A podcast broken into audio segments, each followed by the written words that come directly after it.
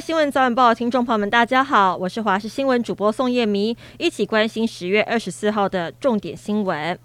一名十九岁的男子日前吃完麻辣锅之后，隔天胸口闷痛，吞咽食物时症状更为剧烈。后续照胃镜之后，发现他的食道中段处有四个一公分的洞，环绕着食道周围，相当吓人。医生也提出了警告，在吃辣的时候一定要特别注意了。影集《良辰吉时》的歌曲《I Promise》夺下了第五十七届金钟奖的主题歌曲奖，不过却被爆出并非是为了这个剧所创的，并不符合报名资格。文化部长李永德指出，已经把资料交给评审委员会再度鉴定，如果违反报名资格，将会取消资格。接下来查证时间不会超过两周，再加上评审委员会大约一周就会有结果，若市政明确，一周就会解决。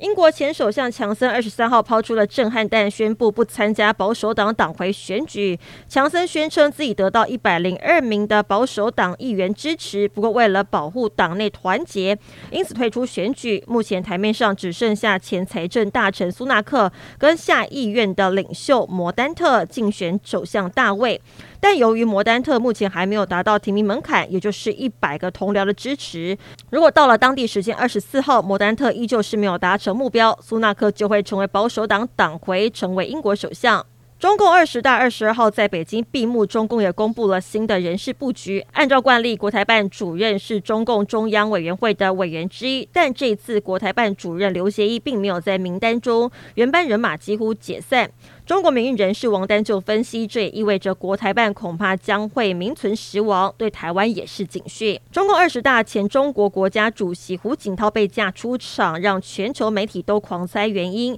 有一间西班牙媒体拍到胡锦涛被架走前一系列照片，看起来像是他跟栗战书为了翻看文件起冲突。西班牙 ABC 日报的记者拍到第一张照片是胡锦涛想翻开自己的文件夹，却被邻座的栗战书制止。第二张照片显示栗战书压住了胡的手，想拿走文件夹，但胡锦涛不愿意。接下来第三张，习近平发觉情况不对，叫来中共中央办公厅副主任孔绍训准备处理胡锦涛。第四张照片出现一名据传是习近平随扈的男子，就将胡锦涛架离位子。后来情况更多，在场的媒体拍到了动态影像，只是中国官方似乎没有公布实情的意思，外媒只能看图说故事。大韩航空一架客机二十三号深夜在暴雨当中三度尝试降落在菲律宾的宿务国际机场，但第三次降落时冲出跑道，导致机身严重的受损。菲律宾 ABS 电视台报道，机上载有一百六十二名乘客跟十一名的机组人员，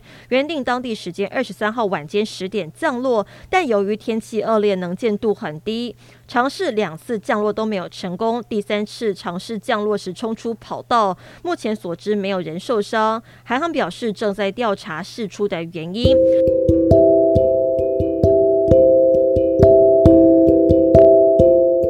是这节新闻内容，非常感谢您的收听，我们再会。